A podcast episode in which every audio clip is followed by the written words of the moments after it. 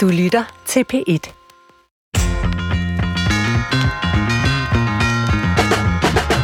Videnskabshistorien er fuld af eksempler på, at en skeptisk tilgang til etablerede sandheder har gjort os klogere. Jeg bliver sikkert uvenner med mange lyttere nu, men øh, for eksempel har det vist sig vanskeligt og måske umuligt at påvise, at akupunktur har nogen egentlig effekt. Altså ud over placeboeffekten. Og alligevel er der læger, der anvender akupunktur, selvom de er uddannet i videnskabelige metoder og kritisk tænkning. Så når selv læger ikke altid lader sig overbevise af solide videnskabelige undersøgelser, er der så noget at sige til, at lægfolk tror på alt muligt, der ikke kan dokumenteres videnskabeligt. Det gælder nok især med hensyn til vores sundhed, hvor vi alle nok kan trænge til en solid dosis skepsis over for alle de råd, der dagligt formidles i medierne og på internettet. Men måske skal vi helt generelt til at være mere skeptiske. Kan videnskaben hjælpe os med det? Og er der grænser for, hvor skeptisk man kan være? Det handler Brinkmanns Brix om i dag. Velkommen til en time om skepsis. Det er ikke altid lige nemt at være skeptisk, øh, men øh, lad mig lige prøve noget af på dig, Christoffer Heide Højer, min tilrettelægger. Hvad vil du umiddelbart mene, at begrebet skepsis dækker over? Umiddelbart vil jeg mene eller tro, at det er noget, øh, noget forholdsvis negativt. Øh, men nu er jeg jo journalist og har researchet på Ordnet, ja. hvor at det bliver defineret som, at man forholder sig øh, tvivlende eller mistroisk over for nogen eller noget. Ja.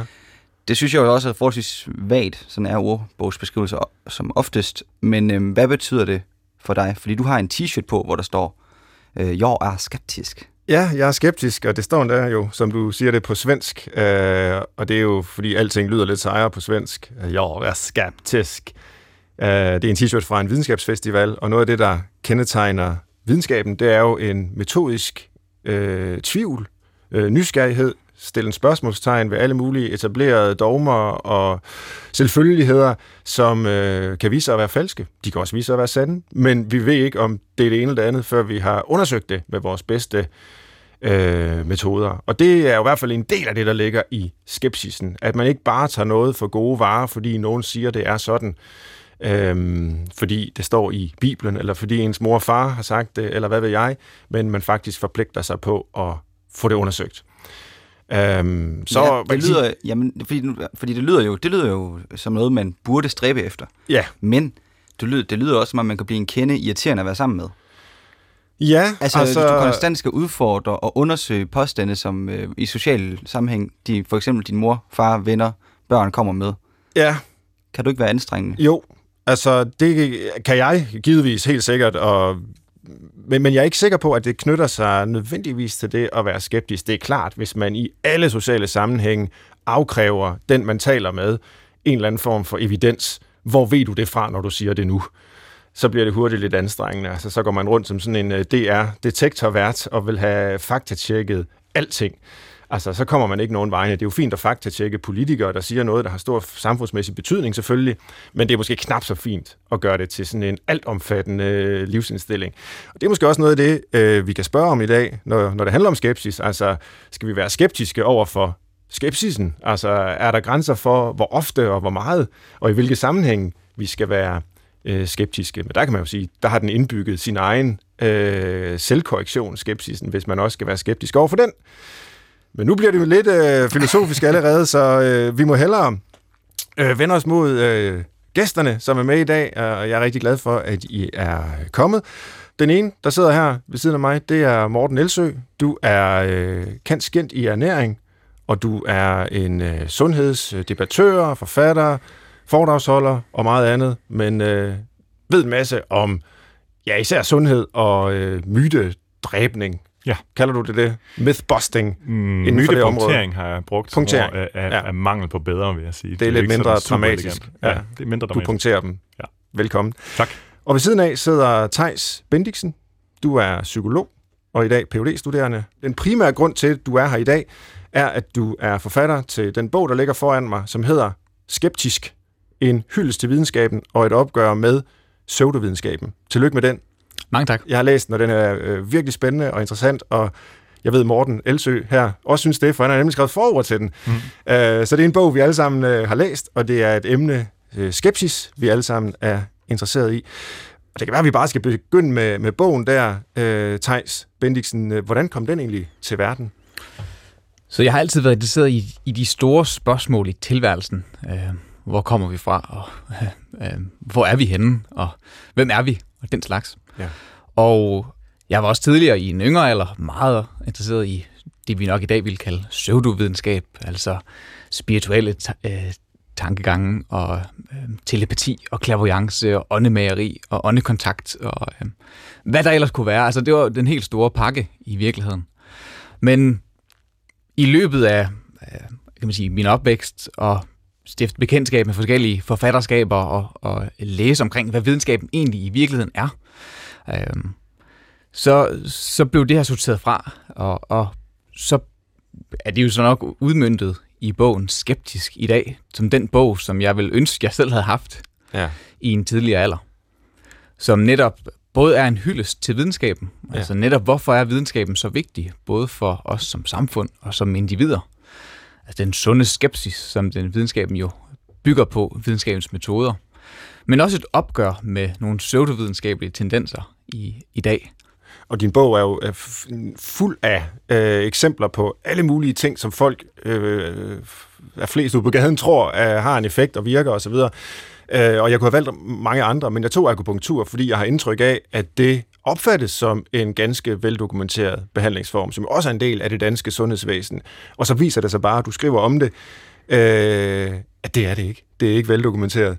Øh, vi vender tilbage til øh, alle mulige spørgsmål om, øh, om videnskabelige metoder og skepsis osv., men jeg kan ikke lade være med at hæfte mig ved, ved den historie, øh, du fortæller her om, at du faktisk tidligere i dit liv var optaget af spiritualitet og clairvoyance og, og hvad det ellers hedder alt sammen. Var der noget sådan konkret, der fik dig til at øh, forlade den verden og gå over i en videnskabelig i stedet for? Det ville helt sikkert have været en bedre, en bedre livsfortælling at fortælle, hvis der var en eller anden ja. begivenhed, skældsættende begivenhed, som havde været, som står klart, kan man sige, og var ligesom vendepunktet. Det var det desværre ikke. Øh, Nej. Det var en, en gradvis proces.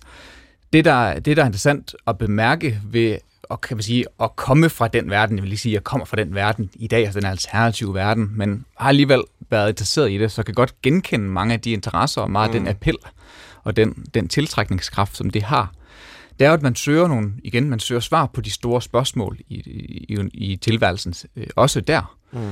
Man er på en eller anden opdagelsesjagt, eller en eller anden sandhedsjagt, og har en eller anden fornemmelse om, at alting er knyttet sammen.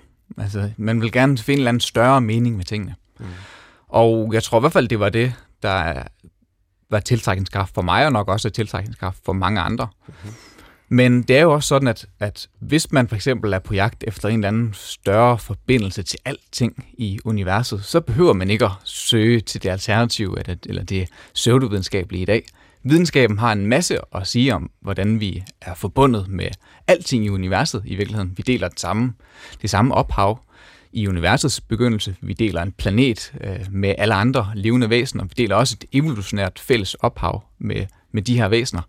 Så videnskaben kan sige en masse vidunderligt øh, om den virkelige verden, som vi nu engang ved, øh, så godt som vi kan vide noget som helst, at vi rent faktisk lever i. Ja, men øh, vi vender tilbage til, at jeg er lidt øh, optaget af det her med, altså i, i hvilket omfang videnskaben kan tilbyde sådan en tilværelsestolkning, der måske kan gøre det ud for, for noget af det, som vi tidligere har kigget, og stadigvæk øh, kigger til religionen for at, at få. Men Morten Elsø, lad os få dig på banen også. Du har som sagt skrevet øh, forord til, til bogen om, om skepsis. Skeptisk hedder bogen. Øh, og du fortalte øh, før, at du bruger tid på at være en, der punkterer myter. Mm. Øh, hvordan gør du det? Hvad vil det egentlig sige at punktere myter? Altså, øhm, det kræver jo, at man først og fremmest er bevidst om, hvilke myter, der eksisterer. Ja. Øhm, og, øh, og det startede øh, ud over dem, man ligesom kan, kan høre omkring sig, eller de i hvert fald opfattelser, som folk de øh, ytrer, uden at de nødvendigvis følger dem op med en tilsvarende mængde øh, underbyggelse eller evidens. Mm.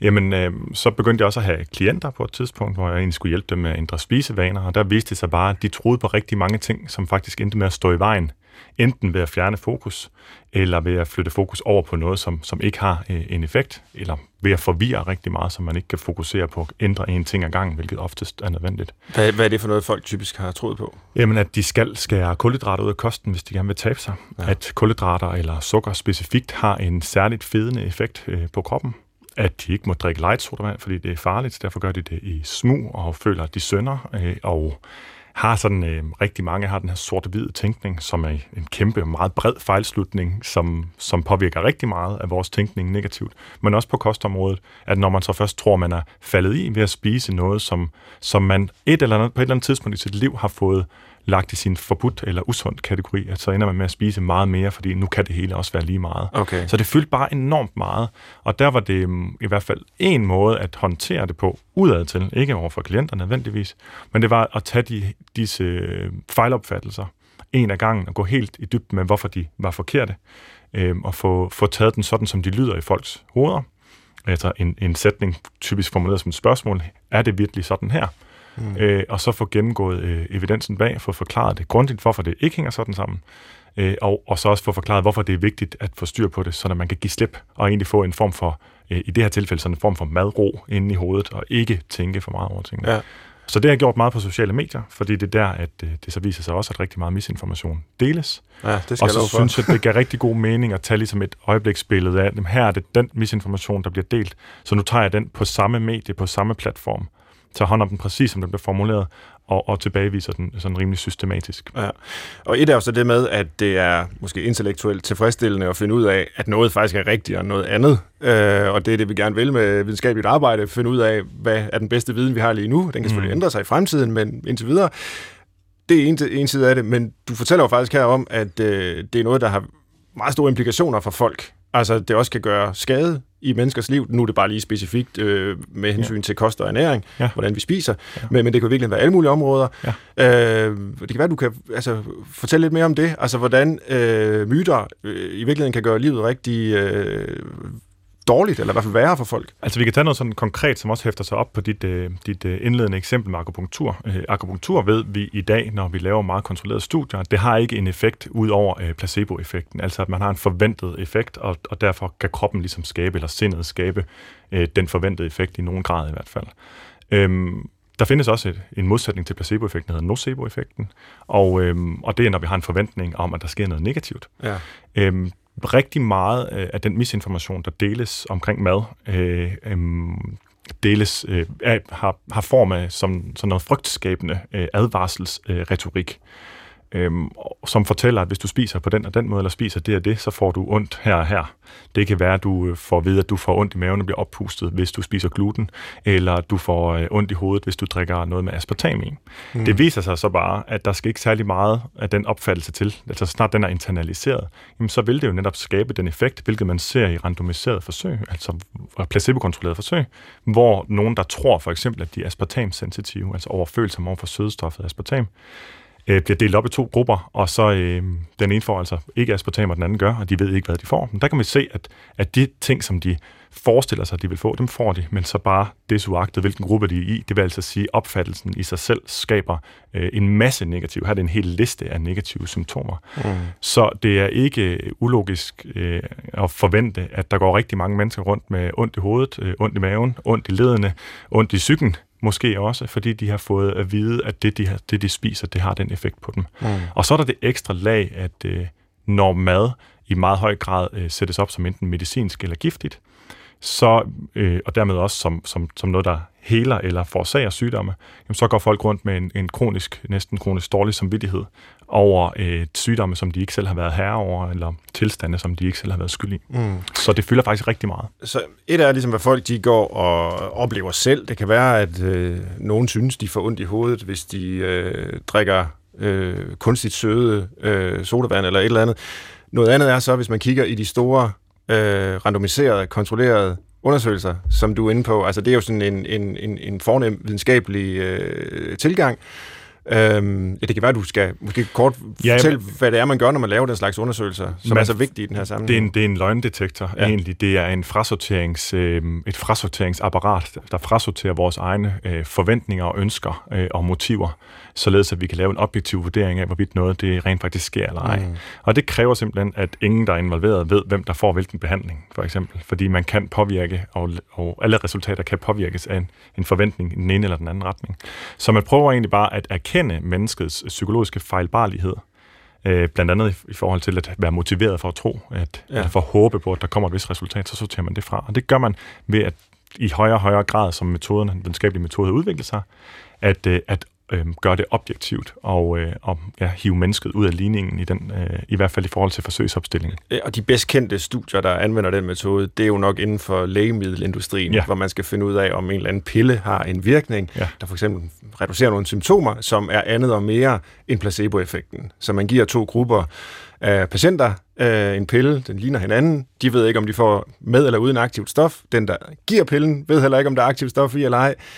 Øh, og så ser man, om der er en, øh, en statistisk signifikant forskel, som det hedder på videnskabeligt sprog, ja.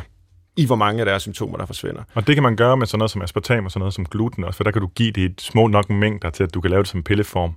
Men ja. resten af næringsvidenskaben er baseret på observationer, og der bliver det jo lidt mere iffy. Øh, der skal ja. vi jo følge med, hvad sker der over tid, og stole på, at folk har indberettet, hvad de rent faktisk har spist. Men det er en anden snak.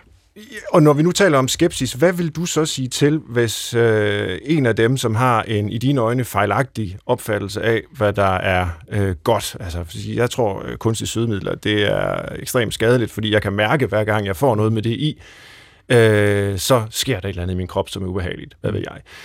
Øh, og så vil den person sige, jeg er faktisk skeptisk over for de her store videnskabelige undersøgelser, fordi jeg kan mærke subjektivt mm. i min egen krop, mm. at der sker noget med mig. Ja. Øh, er det så en forkert slags skepsis i dine øjne, eller, eller hvordan vil du øh, forstå Nej, det? altså så længe den stadig er åben, så er det stadig en skepsis. Hvis det er noget, man har besluttet, så er det ikke skepsis længere. Så har man ja, hvad, hvad betyder det? Jamen altså skepsisen var jo netop at så tvivl om, eller være i tvivl om, øh, hvorvidt noget er sandt eller ej, og, og, og fastholde den tvivl, indtil man ikke længere øh, har den.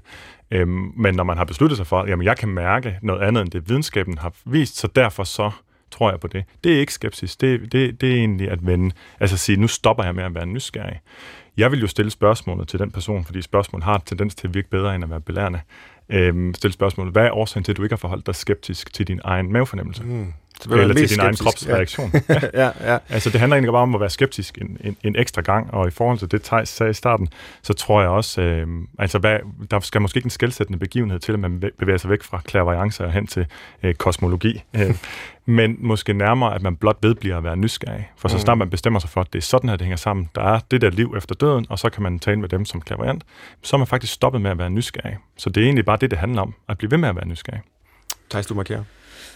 Ja, jeg tror, skillen der mellem, øhm, hvor I siger, at min mavefornemmelse siger noget andet end det, som jeg kan læse i den videnskabelige litteratur, der tror jeg, et skæld, som jeg nogle gange benytter af, og som jeg, jeg nogle gange har diskuteret med Morten, som jeg ikke altid er helt enig i. Øh, jeg tror mere, det er ordvalg, end, end det er meget andet, men altså skælde mellem personlige sandheder, og så, kan man sige, objektive sandheder, eller dybe sandheder, eller videnskabelige sandheder. Ja. Øh, hvor de videnskabelige sandheder er selvfølgelig det, som videnskaben kan sige noget omkring. Altså, hvilken pille virker objektivt på den her gruppe af, af, af mennesker, for eksempel. Eller hvor, hvor kommer vi fra rent øh, evolutionært eller kosmologisk, eller hvad det, det kunne være de helt små til de helt store spørgsmål. Men videnskab kan ikke nødvendigvis sige noget omkring den personlige sandhed. Så selvom at, øh, at du, den her pille er blevet vist, påvist at virke i den her befolkningsgruppe for eksempel, hvis du så oplever, at den ikke virker, så kan videnskab jo ikke rigtig sige noget om, det kan ikke afvise den holdning, den mavefornemmelse. Det er en, det er en form for personlig sandhed. Godt nok grædbøjet øh, sandhedsbegrebet en lille smule her måske, men... Det behøver vel heller ikke bare at være en mavefornemmelse. Altså, det kan jo faktisk godt være, at det præparat akkurat ikke virker på mig. Lige altså, fordi de der store randomiserede undersøgelser, øh, det, det, det, det handler jo om store populationer, ja. hvor folk jo er forskellige inden for dem. Det er statistisk, øh, ja. eller en sandsynlighedseffekt. Ja. Øh, så derfor kan vi ikke med videnskaben afvise personlige oplevelser af, hvordan verden nu engang hænger sammen. Men det, der er allervigtigst her, det er jo så, at når vi prøver for eksempel at indrette et samfund, som vi gerne vil leve i, politiske tiltag for eksempel, mm.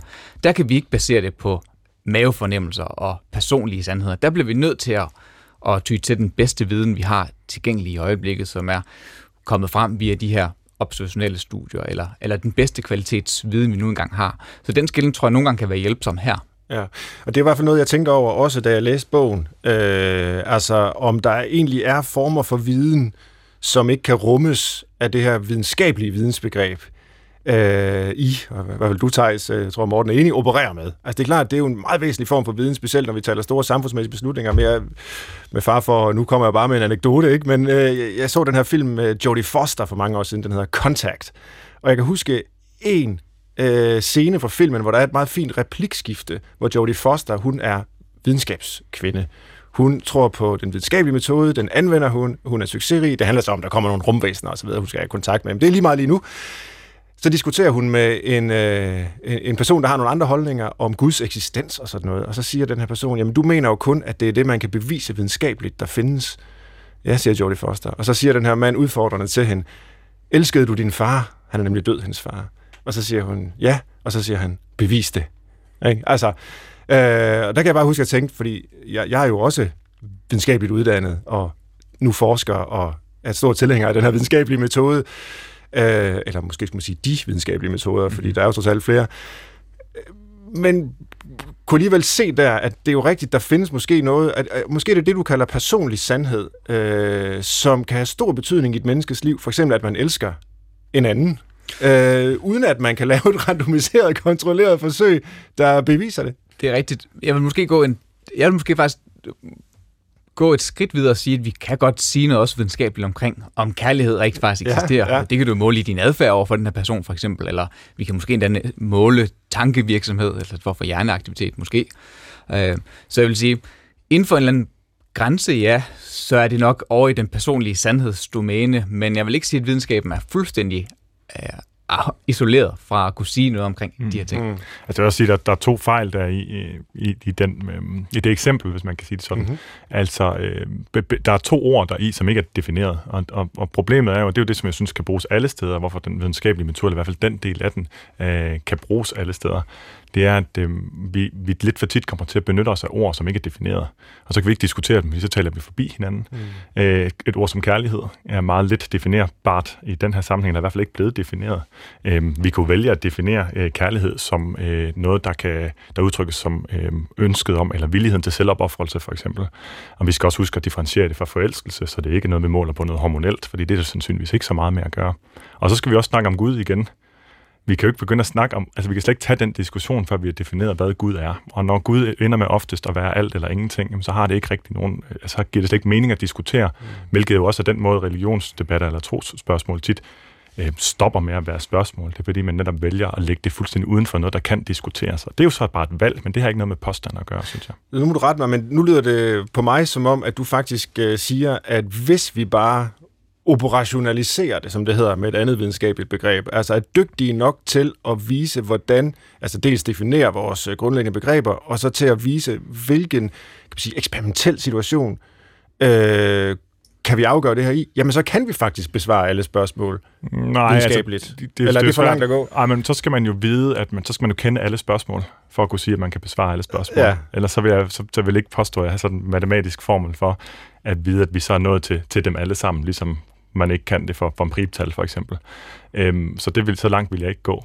Men, øh, men jeg vil sige, at det er den bedst tænkelige måde at analysere øh, i, i hvor høj grad noget er sandt eller ej. Og det gælder altså også med fænomenologiske påstande. Altså det er da klart, at den enkelte... Hvad betyder det, fænomenologiske jo, jo, altså det må du rette mig, hvis jeg tager fejl. Der er du mere fagmand, end jeg er. Men, men, men, men det fænomenologiske kontra det positivistiske i videnskaben, det er, at det handler om, hvad den enkelte oplever, sådan set. Ja. Og hvad den enkelte oplever, er, hvad den enkelte oplever. Så viser det sig så bare, at det kan manipuleres i rigtig høj grad. Og derfor er det en god idé, øh, ikke blot at tage for pålydende, når nogen siger, jeg får ondt i maven af aspartam. Jeg skal hverken afvise eller acceptere det. Jeg skal selvfølgelig også forholde mig skeptisk til det, når nu vi ved, at en sådan øh, reaktion faktisk kan induceres alene gennem overbevisning. I dag i Brinkmanns Brix har jeg to skeptikere i studiet for at tale om, hvor vigtig videnskab er for vores liv, men øh, også for at tale om, hvor farlig pseudovidenskab er for os som enkeltindivider og som samfund. Og den ene gæst er psykolog og forfatter Tejs Bendiksen, og den anden er sundhedsdebattør, forfatter Morten Elsø. Og øh, vi har allerede været meget inde øh, på det her med, med skepsis, og der måske er forskellige former for øh, skepsis. En distinktion, der øh, optræder øh, i det, du skriver, Thijs, det er mellem øh, sund og usund skepsis. Det kan være, du kan øh, udfolde den øh, forskel for os. Ja, så den, den sunde skepsis, som er kernen i, den, i de videnskabelige metoder, kunne man sige, det er, at man hele tiden proportionerer sin tillid til en påstand, alt efter hvilke beviser og kvaliteten og mængden af beviserne, der er for den her påstand. Så simpelt er det sådan set, men det er selvfølgelig en balancegang. Det betyder, at man, når vi møder en påstand, som stemmer overens med meget af det, vi ellers ved omkring, hvordan verden hænger sammen, så behøver vi ikke at være så skeptiske. Så kan vi nedjustere vores skeptiske stand, og vi kan bekymre os om, om noget andet. Øhm, omvendt, når vi så møder påstande, som øh, som strider imod meget af det, vi ellers ved noget om, så er det, vi skal være ekstra skeptiske. Mm. Carl Sagan, en, en afdød øh, amerikansk astronom og måske en af de største videnskabsformidlere, der nogensinde har levet, sagde, eller populariserede det, det mundhæld, at ekstraordinære påstande kræver ekstraordinære beviser. Ja. Og, og den lille sætning indkapsler virkelig den sunde skepsis. Fordi der ligger den der balancegang mellem, at man proportionerer eller justerer sin skeptiske sans, alt efter hvad vi ellers ved øh, om verden. Ja. Den usunde skepsis er jo så alt andet. det er jo det er, når den her balancegang, den kører sporet. Så det kan være noget af det, vi var inde på før, i, hvis man bare blankt afviser øh, en eller anden påstand. Øh, hvis bare blank afviser, at vacciner de kan være gavnlige, for eksempel. Hvis det er ens forudindtaget synspunkt, at øh, vacciner de er kun skadelige, øh, så er man ikke skeptisk i den her, så er man ikke sund skeptisk i hvert fald, så er man usund skeptisk, fordi man har ikke balanceret sin skepsis på baggrund af den øh, viden, vi ellers ved, og på mange af de studier, der er lavet for eksempel på området. Mm. Øhm, så, så, så, så den usunde skepsis er, når den sunde skepsis slår fejl og kører af sporet. Ja. Så kan man selvfølgelig indvende, øh, nu med far for at tage hul på en meget stor og vanskelig filosofisk dis- di- øh, diskussion, øh, så kan man jo sige, at ja, Carl Sagans meget udmærkede øh, ordsprog der, eller hvad vi skal kalde det, om øh, ekstraordinære påstande, der kræver ekstraordinære øh, beviser, at der jo ikke altid er enighed om, hvad der er ekstraordinære påstande. Altså det ene øh, meningsfællesskabs øh, ordinære påstande er det andet meningsfællesskabs ekstraordinære påstande. Altså, vi kan finde grupper af mennesker, øh, de er meget lette at finde på de sociale medier, som har øh, holdninger om, at coronavirus er en eller anden sammensværgelse, der skyldes, at øh, Bill Gates vil injicere en eller anden mikrochip i os øh, for at kontrollere os. Ikke? Altså, for dem er det en ordinær påstand, selvom det gætter jeg på, i vores ører er særdeles ekstraordinært, og noget, der virkelig kræver mm. ekstraordinære beviser. Mm. Så øh, hvordan afgør man egentlig uden for de her fællesskaber, hvad der er et øh, ekstraordinær, en, en, en ekstraordinær påstand? Det er jo et vanvittigt svært spørgsmål, ja. øh, fordi i konspirationsteoriernes eget lille lukkede univers, der er det en anden logik, der foregår, end den, som vi abonnerer på, i hvert fald til en vis grad.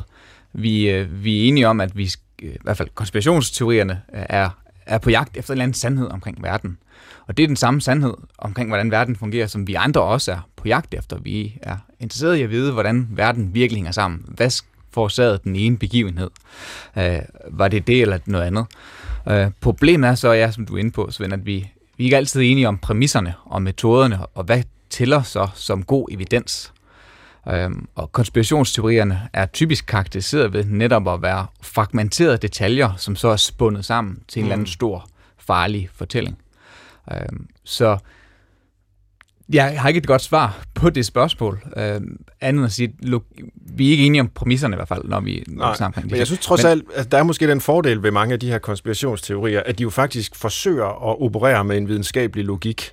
Altså i modsætning til øh, mennesker, der måske der, øh, fortolker verden religiøst, så vil sige, at det er noget helt andet videnskab. Men der er jo mange af dem, der har konspirationsteorier, som faktisk øh, formidler det, som om det var videnskab, og egentlig er interesseret i videnskabelig metode. Ja. Jeg kan huske en dokumentar, jeg så for et par uger siden på jeg så, en af streamingtjenesterne, om The Flat Earth mhm. Society. Mm-hmm. Altså de her mennesker, der, øh, jeg tror oprigtigt, øh, er overbevist om, at jorden er flad, og det er en stor konspiration, vi har fået at vide, og alle de her med billeder af jorden ude for rummet osv., det er jo bare øh, fup og fidus. De lavede faktisk et eksperiment, fordi det lader sig eksperimentelt afprøve. Mm. Der er jo så sjovt nok vist, at jorden ikke var flad men den har den form, de fleste af os lærer den har i skolen. Altså, de, de viste, at den roterede om sin egen akse øh, Ja. Det, det, var det, det var det, der var forsøget, der i hvert fald øh, jo, men fejlede det var dem. sådan en laserstråle også, de ville mm. Jamen, det, det, skyde den, igennem. Den, ja. Nå, ja. ja, okay, yes. Ja, men, for, for, og, og der, der viste det jo så faktisk, at den krummede. Den, den, den var krum, øh, den her jord. Og så stoppede udsendelsen så, ikke? Og der ville jeg jo gerne som psykolog have set, hvordan skulle de lige få håndteret øh, den information inden for deres øh, verdensbillede. Men fordelen ved dem er bare, at de går ligesom ind på de videnskabelige præmisser. De går ind på nogle af dem, ja. men, men fuldstændig afgørende element i videnskaben er jo, at du så også accepterer eksperimentets udfald, alt efter ja. hvad det udfald så engang er. Jo. Og det gør de ikke. Nej. Øh, i men den, mindre man siger, at det er jo så et eller andet, der er galt med forsøgsopstillingen. Og... Fair, fair nok. Og så kan man forsøge igen. ja. Og så kan man jo forsøge at, øh, mange gange. Men problemet er, at det, jo, det eksperiment vil vise det samme udfald hver eneste gang. Og jeg er ret overbevist om, at de her mennesker, i hvert fald den hårde kerne, ikke vil lade sig overbevise, uanset hvor mange eksperimenter du laver. Ja. Så det er ikke eksperimentet i sig selv, de er optaget af. Øh, det, der driver mange af de her konspirationsteorier, er en eller anden form for verdenssyn. Altså, man er allerede forudindtaget. Man er allerede interesseret og absorberet i et verdenssyn, syn på verden, der er gennemsyret en eller anden mistillid til, hvordan vi nu engang får fortalt, at, at begivenheder de udfolder sig. Man er mistroisk over for myndighederne, eller medierne, eller videnskaben, eller de store industrier og den slags. Og det er den her mistillid, der det viser mange psykologiske undersøgelser også, der driver øh, konspirationsteoretiske overbevisninger. Og en helt afslørende øh, kendskærning her, eller noget, der er kommet frem i forskellige psykologiske eksperimenter, er netop, at folk, der holder én konspirationsteori, typisk også holder mange flere. Og selv når de her andre konspirationsteorier udelukker de andre, selv når de udelukker hinanden, så forudsiger en konspirationsteori en anden konspirationsteori. Mm. Og det er en fuldstændig afslørende indsigt ind i den konspirationsteoretiske logik mm. eller psykologi. Det er, at man ikke er drevet af detaljerne i den ene konspirationsteori frem for den anden. Man er drevet af en eller anden jagt efter en bestemt sandhed, efter ja. en bes- sandhed i godsøjen her. Kunne man så ikke spørge helt naivt, det gør jeg så nu, altså, hvad er egentlig problemet med, at folk har nogle andre øh, verdensopfattelser, end, end den vi har? Skal de ikke bare have lov til det? Altså, herre Gud, vi synes selvfølgelig, at mennesker skal opføre sig ordentligt over for hinanden, og de skal mm. ikke skade hinanden osv., men hvad de sådan går og tror på, det må de da selv om. Der er udfordringen så bare, at det folk går og tror på, påvirker deres adfærd, mm. og at øh, adfærd kan netop øh, ende med at skade andre mennesker. Øhm, et, øh, et, øh, et, et eksempel er jo, at øh, der var øh, i USA noget, der hedder Pizza, Pizzagate, hvor der var nogle konspirationsteoretikere, øh, må det jo så hedde. Mm-hmm. Jeg skulle til at sige terrorister, det ville være simpelthen forkert. Der, øh, der øh, I havde fulgt nogle, nogle mailkorrespondencer mellem amerikanske politikere, og hvor der var øh, ordet pizza var nævnt et par gange, og der blev de bare enige med sig selv om, at pizza det må betyde børn, og at det her var en stor pædofiliring, hvilket i øvrigt har udfoldet sig senere i den her QAnon-konspirationsteori-bevægelse. Det er så, hvad det er, men der var altså en øh, gut, som fandt det her pizzeria og, og handlede på det, fordi det hed Pizzagate også, fordi at der, var, det skulle være, øh, der skulle være et stort centralt rum, som havde noget med det her at gøre, så vidt jeg husker, i, i kælderen til i et kendt pizzeria. Og der stormede han altså ind og skød omkring sig, og var meget, meget tæt på at slå ind ihjel. Ja. Og øh, da han så skulle, skulle åbne kældertrappen til kældertrappen, så var det bare et kosteskab.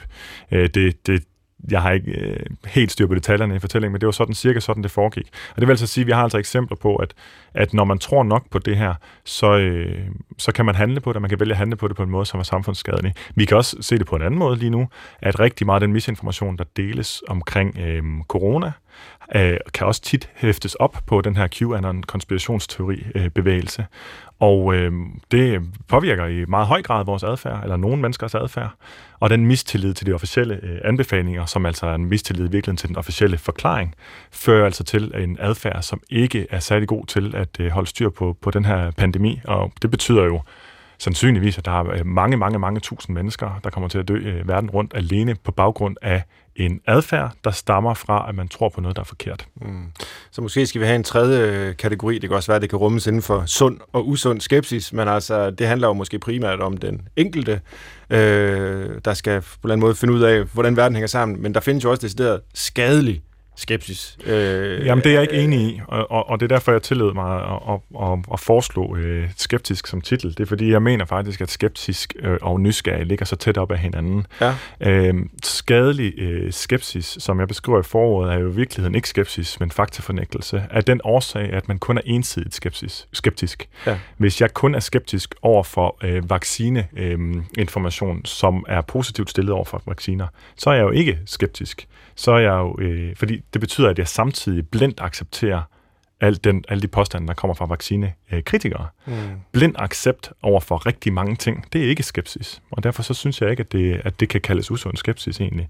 Det, der måske i højere grad kan kaldes usund skepsis, som du også øh, beskriver øh, med, en, med en meget gammel anekdote i, i din bog, Thijs, det er, når man er så meget i tvivl og kræver så meget evidens for alle beslutninger i livet, så man ikke kan handle på dem. Og det er der faktisk et eksempel på fra ernæringsvidenskaben, som er ekstremt ung, i hvert fald den reelle videnskab øh, på på, området, hvor man jo var i tvivl om i slut 70'erne, hvorvidt man overhovedet skulle lave officielle kostråd, fordi vi tænkte, vi ved jo ikke nok, skal vi overhovedet ud og fortælle folk, hvad der vil være smart at spise.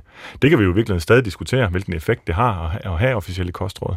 Men, øh, men stadigvæk, det, det er jo, altså man kan godt blive handlingslammet, hvis man sætter baren for højt for, hvor sikker man skal være på noget, før man handler på det. Ja, det kan være, at vi lige skal have udfoldet det eksempel, du øh, nævner der, Morten. Øh, måske skal Thijs have lov at gøre det selv. Er det eksemplet med Pyron? Ja, det var det, jeg havde i tankerne. Ja. Ja, så fordi det, han, han var jo med, blev kaldt skeptiker, mm. og, og søsatte ligesom i antikken den her filosofiske skepticisme, som vi ikke så meget har været inde på. Mm. Øh, men, men på mange måder er det jo der, det hele begynder. Ja, så man kalder Pyron for Elis den verdenshistoriens første skeptiker, og ja. jeg tror, den de historier, der er overleveret til os, er højst sandsynligt vandrehistorier. De er nok skåret til, men de er alligevel illustrative. Pyrene for Elis var så skeptisk. Han var så overskeptisk, kunne man sige. Han ikke engang stolede på sine egne sanser uh, på noget tidspunkt. Han stod altid og vejede det ene frem for det andet, og det førte ham simpelthen til sådan en form for beslutningslammelse. Uh, og det førte ham jo ud i forskellige situationer, hvor han nærmest skulle have hjælpere til at føre ham rundt, så han ikke gik ud over en afgrund, eller blev kørt over af en hestekære. Ja. Uh, og når han var i situationer, hvor han kunne hjælpe andre mennesker, så kom han heller ikke altid frem til en, en klar konklusion om, skulle han så hjælpe eller ej? Fordi det ene kunne være lige så godt som det andet, mm. når man virkelig sådan tænkte det igennem på den her måde, og ikke øh, var forankret, kan man sige, i, øh, i en eller anden form for kodex eller et andet kompas. Mm. Øhm, så, så det er i hvert fald en ekstrem form for usund skepsis, og der hvor at den usunde skepsis bliver en form for radikal postmodernisme, øh, som jeg, det er den overgang, som jeg trækker i bogen, som måske er mere genkendelig for os i dag. Den der forestilling om, at alting er lige gyldigt, eller alting er, er lige godt eller lige dårligt. Vi kan sige noget omkring, at noget er bedre end noget andet, eller noget er sundere end noget andet. Eller øh, den her postmoderne øh, beslutningslammelse i virkeligheden, som i mine øjne er en af de mest farlige øh, tendenser, vi mm. kan have.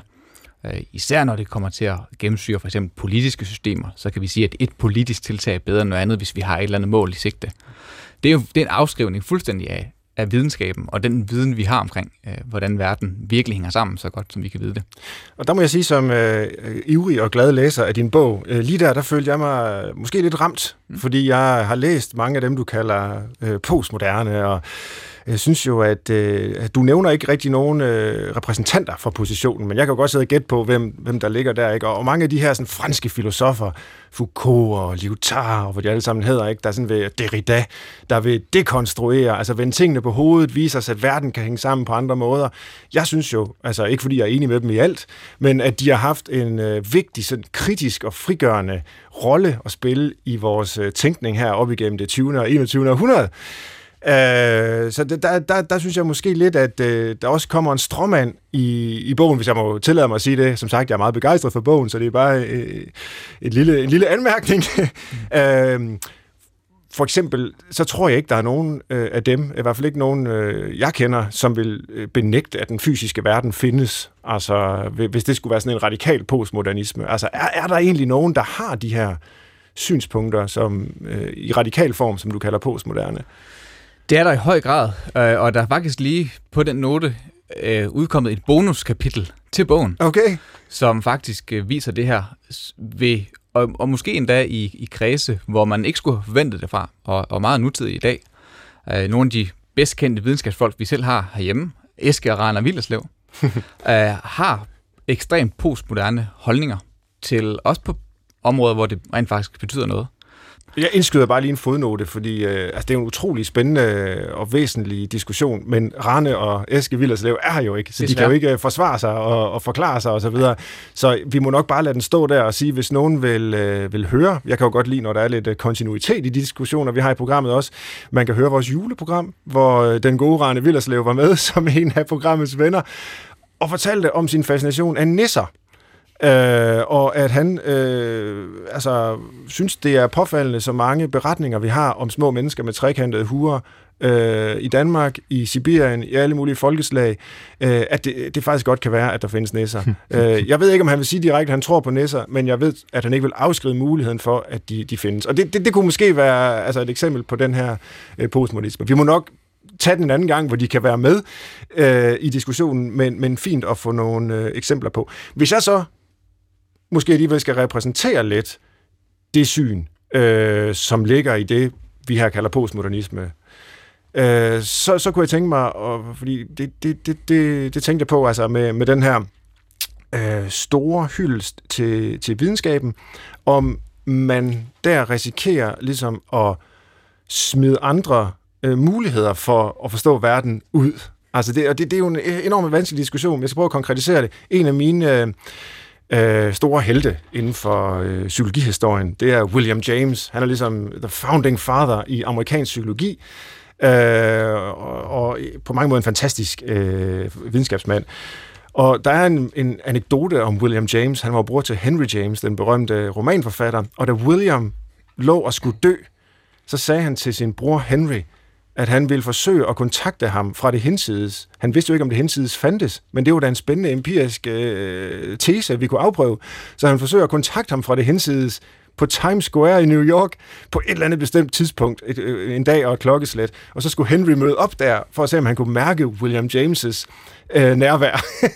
altså, og jeg, jeg tror jo ikke på den måde på en verden øh, i det hinsides, men jeg er bare fuld af beundring for den øh, åbenhed, der ligger... Altså selv når, når sådan en stor videnskabsmand går ind i døden, så er han optaget af, kan vi lære noget af det? Kan vi afprøve mm. noget med det? Altså, øh, ja, det vil så kræve et ekstraordinært bevis, jævnfør diskussionen fra før.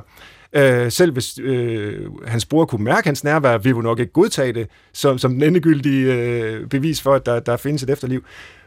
Nej, for det hvordan vil det være defineret? Ja, at præcis. Det? Der er alle mulige problemer i det, og det er egentlig ikke så meget det øh, konkrete der. Det er mere bare for at sige, den åbenhed over for, og som Rane og Eske Villerslev også repræsenterer, der kan være andre faktorer i verden, øh, som andre folkeslag måske har øh, større kendskab til, end vi har, som vi afskærer os selv fra.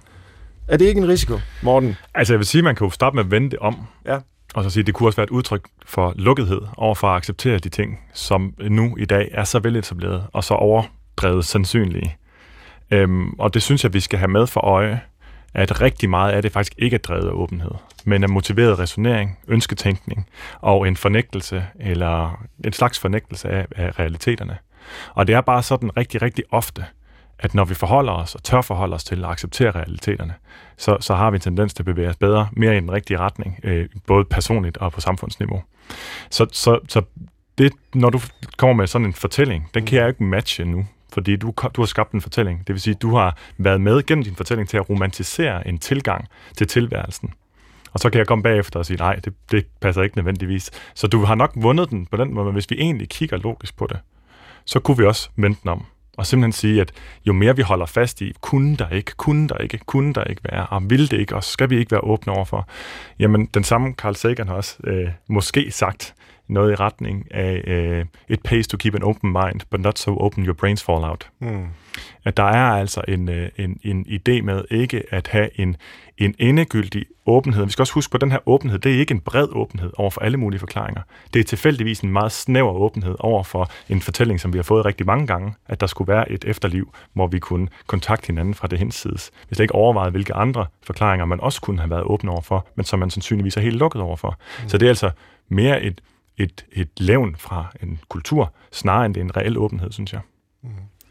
Jeg vil også indskyde, at videnskaben allerede er åben over for de ting, som du nævner i forhold til andre måder at se verden på, eller hvad det nu kunne være.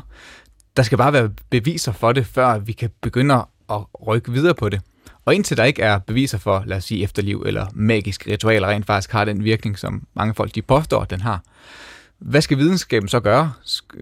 Andet end at hvert fald ignorere det indtil videre, og, og så lade stå til. Øhm, så videnskaben er åben over for det kendetegner i, i virkeligheden videnskaben. Videnskaben er altid åben over for nye beviser, men det er igen balancen.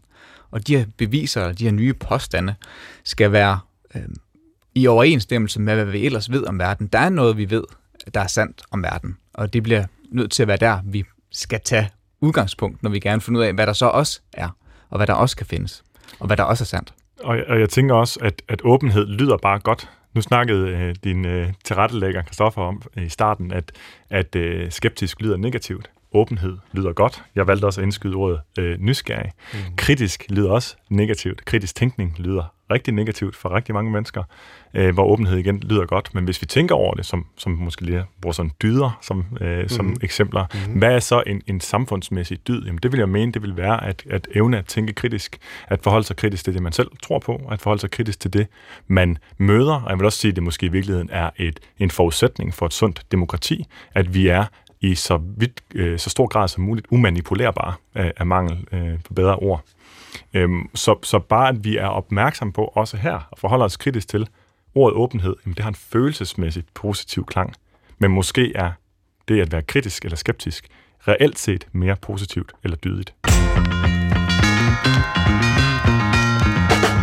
Du lytter til Brinkmanns Brix på P1, og i dag taler vi om skepsis, både den sunde og den usunde. Med mig er psykolog og forfatter Thijs Bendiksen og kandidat i ernæring og sundhedsdebattør Morten Elsø. Og øh, min tilrettelægger, Christoffer Heide Højer, du har jo øh, lyttet med og læst og researchet, og øh, har måske et spørgsmål til os? Det har jeg, fordi at, øh, jeg vil gerne spørge ind til den her øh, intuition, som vi alle sammen har, mavefornemmelsen. Noget, som vi ofte agerer på, øh, og som har været brugbart for os, i, i, hvad kan man sige, biologisk. Øh, er det også det, som nogle gange spænder ben for at være skeptisk? Øh, jeg ved, Thijs, du i hvert fald peger i den retning. Kan du prøve at uddybe, hvad er det for et, måske et psykologisk paradoks, der, der er der? Ja, så i bogen gennemgår jeg en række af det, jeg kalder smutveje til viden. Så det er en form for psykologiske tommelfingerregler, som vi har i vores øh, sind, fordi vores hjerne nu engang har en begrænset arbejdskapacitet. Så derfor giver det god mening, at vi har nogle tommelfingerregler, som vi bruger, så vi ikke altid skal stå og opveje det ene frem for det andet, men at vi kan reagere hurtigt og effektivt. Øh, og det, det er sådan noget for eksempel som, at hvis jeg, vælter, hvis jeg rører et glas, og det vælter ned på gulvet, så går vi ud fra, at det var mig, der skubbede det glas på gulvet. Det er den her det er en sammenhæng, men det er også en årsag, der, der ligesom forårsagede det. Det er bare en af de mange smutveje til viden.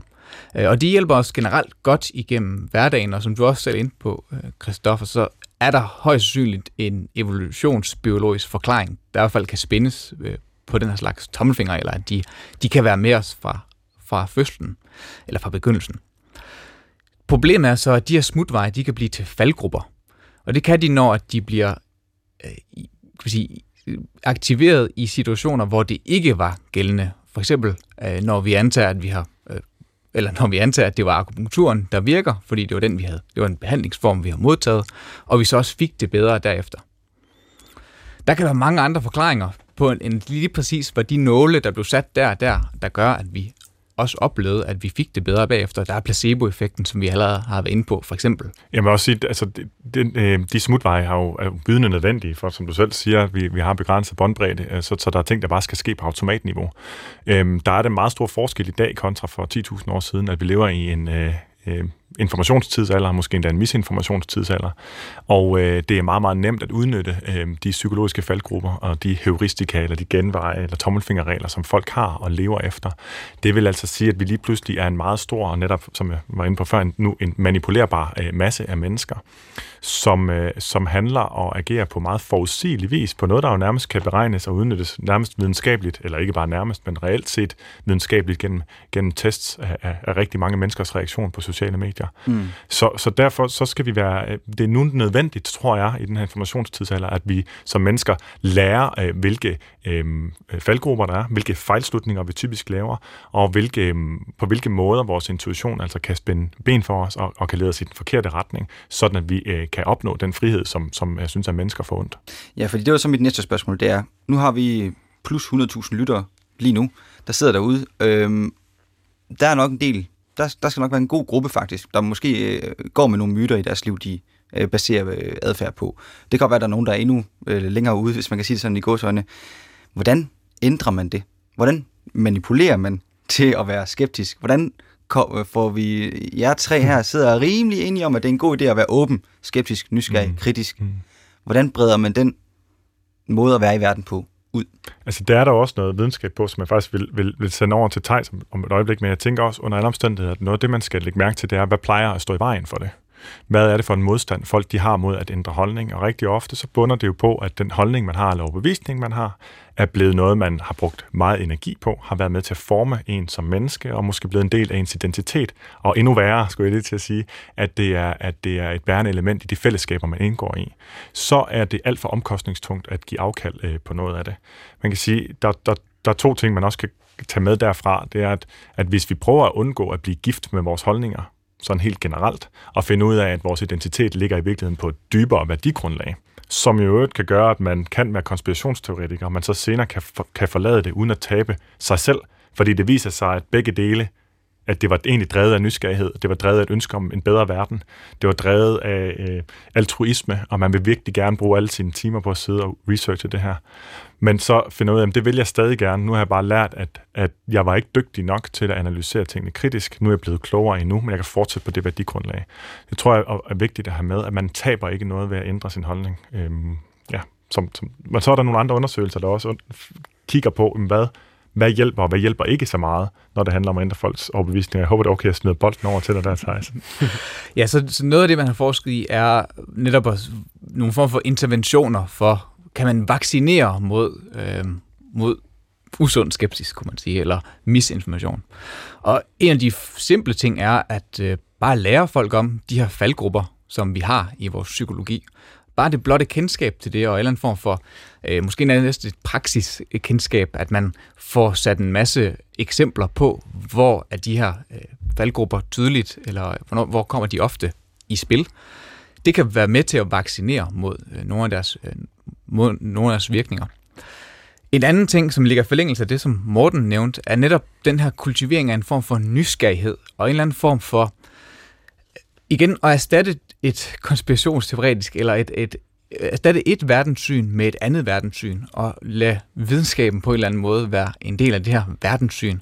At videnskaben er sgu fedt, og at, at videnskaben er, øh, kan afsløre en verden, der er mindst lige så vidunderlig, som den pseudovidenskabelige, eller spirituelle, eller øh, alternative verdens forestillinger er også noget, der, der, der tyder på at kunne vaccinere mod misinformation. Hvis man simpelthen anerkender videnskabens styrker, selvfølgelig også anerkender de svagheder, som videnskaben kan have, men altså simpelthen den her videnskabs nysgerrighed efter øh, verdens øh, virkelige vidunderligheder.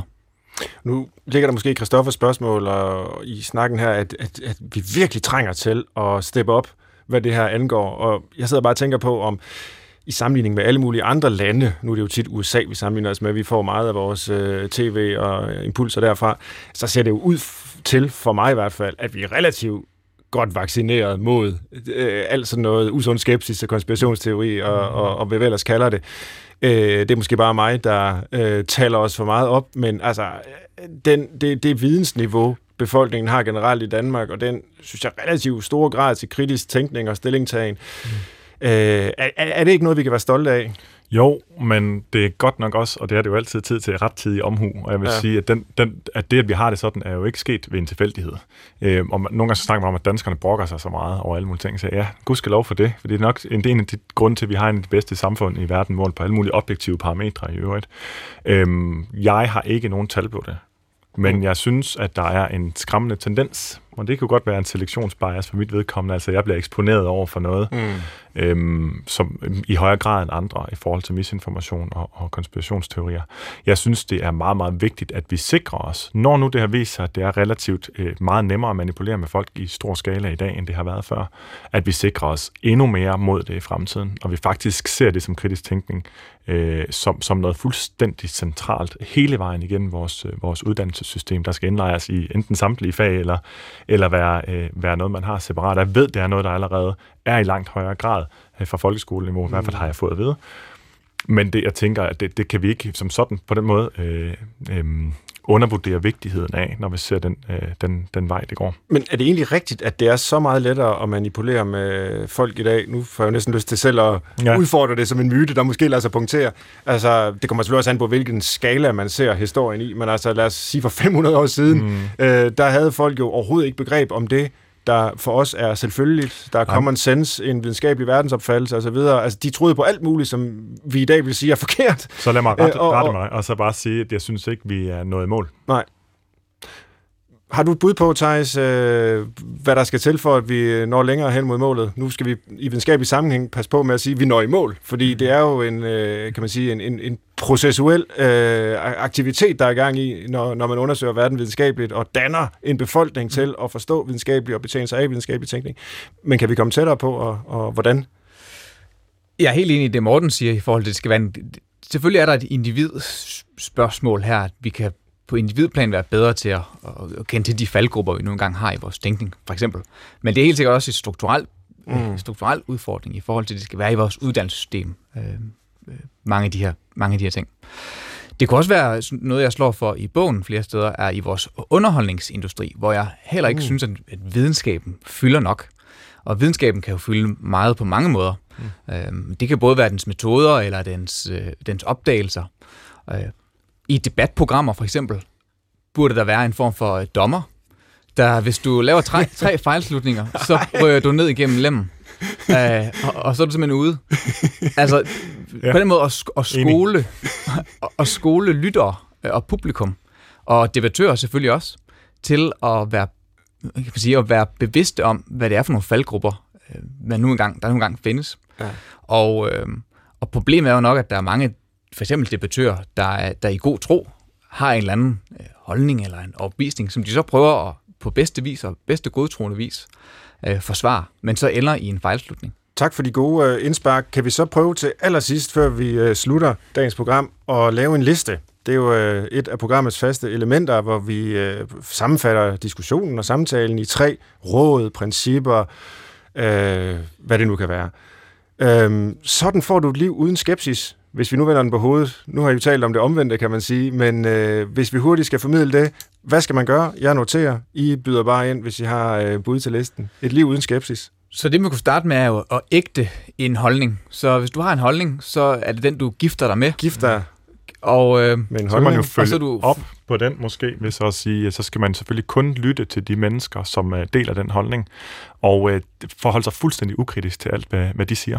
Ja, gifter med en holdning, lyt kun til dem, der deler den, og stol altid på din mavefornemmelse. Ja, lad os få den med. Det er hermed givet videre til vores øh, lyttere, både dem, der holder af skepsis, og dem, der ikke gør. Vi har nok flest af de første. Ellers så har de nok slukket de andre. Tak til mine gæster i dagens udgave af Brinkmanns Brix. Dels Thijs Bendiksen, psykolog, phd studerende ved Aarhus Universitet ved afdeling for religionsvidenskab og forfatter til bogen Skepsis, der har været omdrejningspunkt for programmet. Også tak til Morten Elsø, forfatter til mange andre bøger, sundhedsdebattør og kandidat i ernæring. Det var fornøjelse at have med.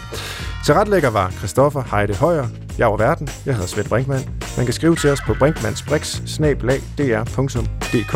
Vi sender igen i næste uge kl. 10 her på B1. Jeg håber, vi lyttes ved.